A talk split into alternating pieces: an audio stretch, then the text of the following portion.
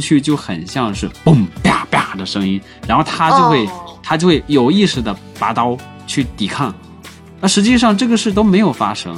这个其实相当于就是误听了，然后再进行，因为他可能处于那种状态下，就进行就联想这种。这个就叫高警觉啊，就是说我们都没有反应的事情，它都能当作有问题的事情来进行一个警觉防卫。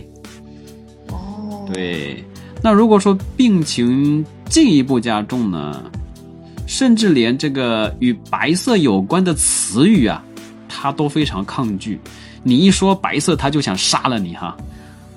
我的天。说实在的，就是这种东西啊，它只是一个词语哈，它不是一个白色的东西在你面前出现哈，它都能有一个反应啊。那么这样下去的话，它就会慢慢的和社会脱节，影响了它的社会功能。哦，它就会变得比较孤独这样。对，影响他的社会社交还有工作啊，这个就叫做社会功能受损。原来是这样子。对，我现在的话就能够非常能够理解这三层，就只有三个不同的症状啊，它的就表达的意思了。好，我现在就能明白了。对对。那这个与跳楼里的 PTSD 它有什么关系吗？这个就是我之前说的，自己经历了或者看到他人经历灾难以后给自己留下的一种心理伤痛。那假设说楼长看到了李洪涛跳楼这件事儿，那么楼长就会在心理上就会被跳楼这件事创伤了。那虽然说不是他自己跳楼啊，但还是创伤了。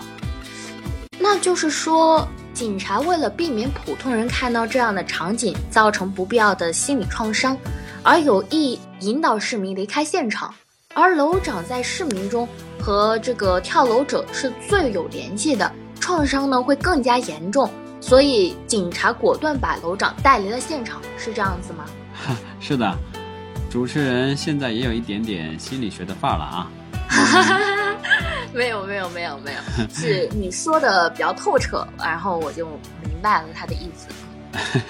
其实吧，警察他也是会心理创伤的啊，只不过是说警察他比这个市民呢接受过更多的专业的训练，相对而言呢，他的这个心理创伤的影响呢会小的很多。哦，原来是这样子的。